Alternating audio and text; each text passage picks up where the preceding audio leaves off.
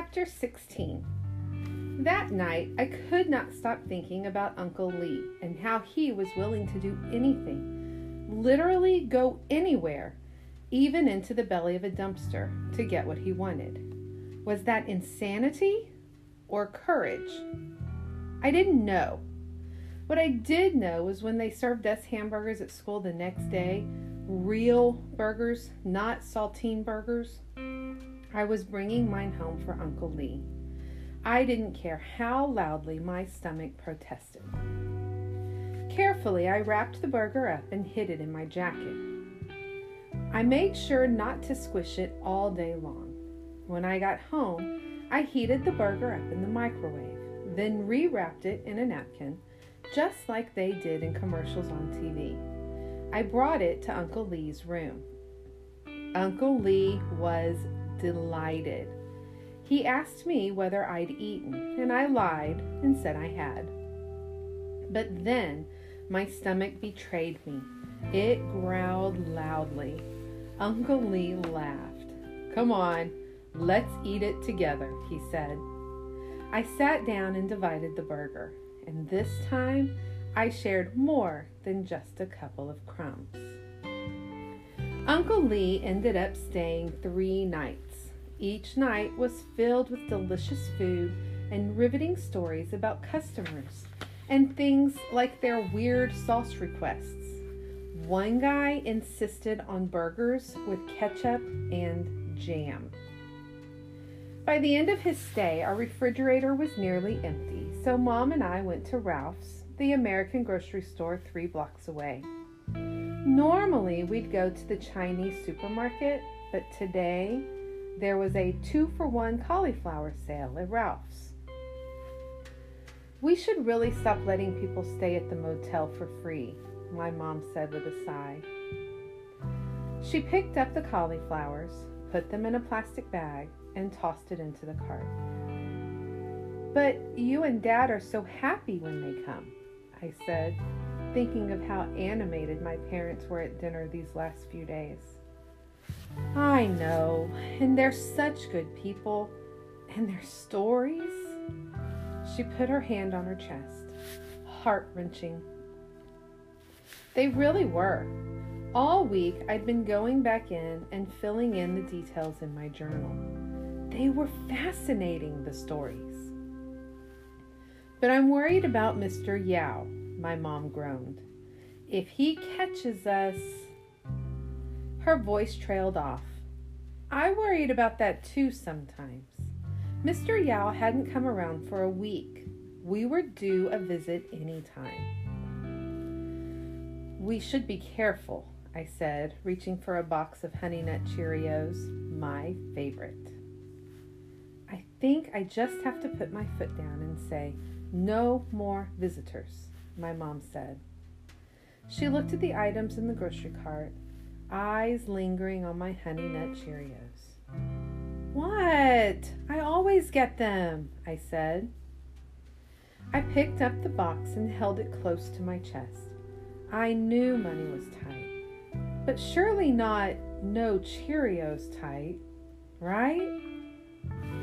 Right? Her pause said it all. it's fine, she said, reaching for the box. Here, put that back in the cart. But I held on to it.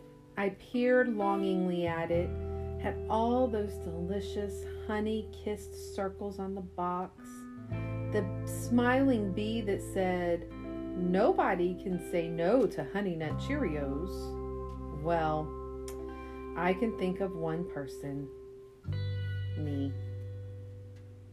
Slowly, I put the box up on the shelf. What are you doing? My mom asked. It's okay, I said. You don't want it anymore? I shrugged. I'm kind of sick of it. I turned away before my mom could see my eyes.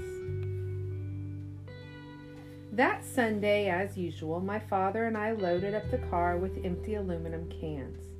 You'd be amazed at how much soda people drank at the motel.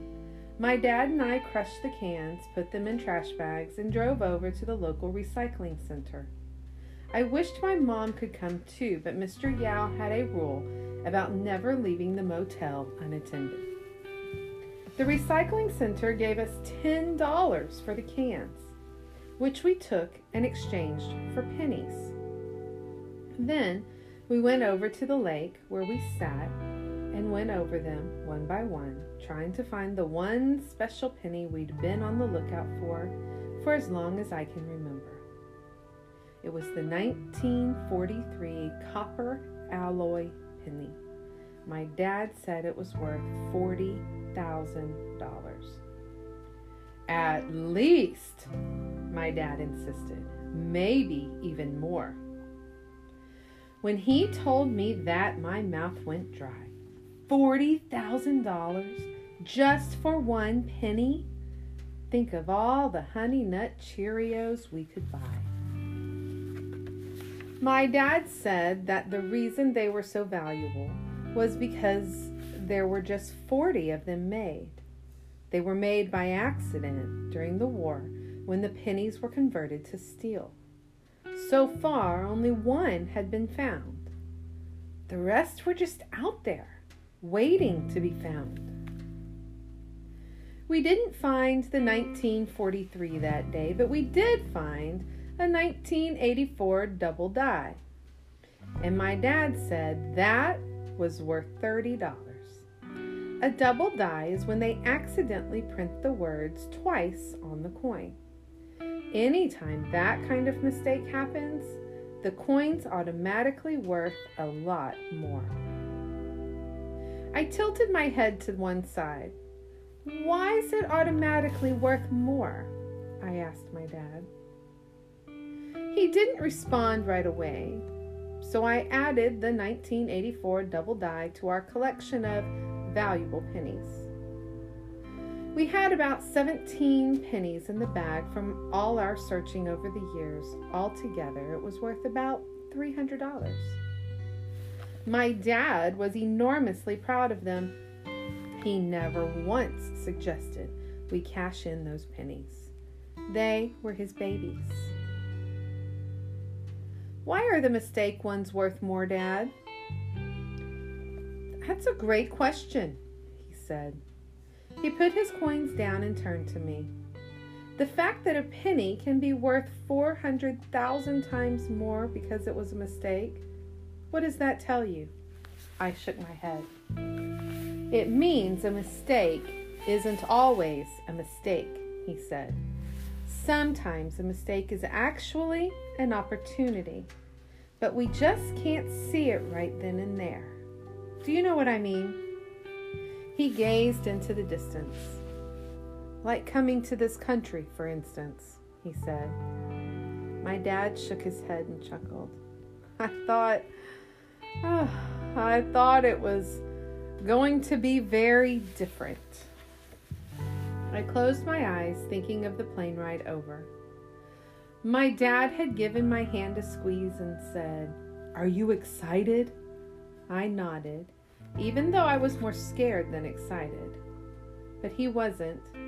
He was just excited. As we flew over the Pacific, he and my mom had talked a mile a minute, making plans and setting goals. My mother asked if he thought we could go see the Statue of Liberty. Sure, that'll be the first place we go on vacation. New York City, my dad said. We'll stay in a nice hotel, get dinner in a nice restaurant. You really think we can do all that? My mom asked. I know we can, my dad had said, beaming. I looked at my father now, two years later. He had grays in his hair the creases on his forehead had become ditches. Would you still have come? I asked him softly, if you knew. He looked up at me. In a heartbeat, he said. You know why? I shook my head. Because of you. You're my special penny, Mia, he said, touching my nose.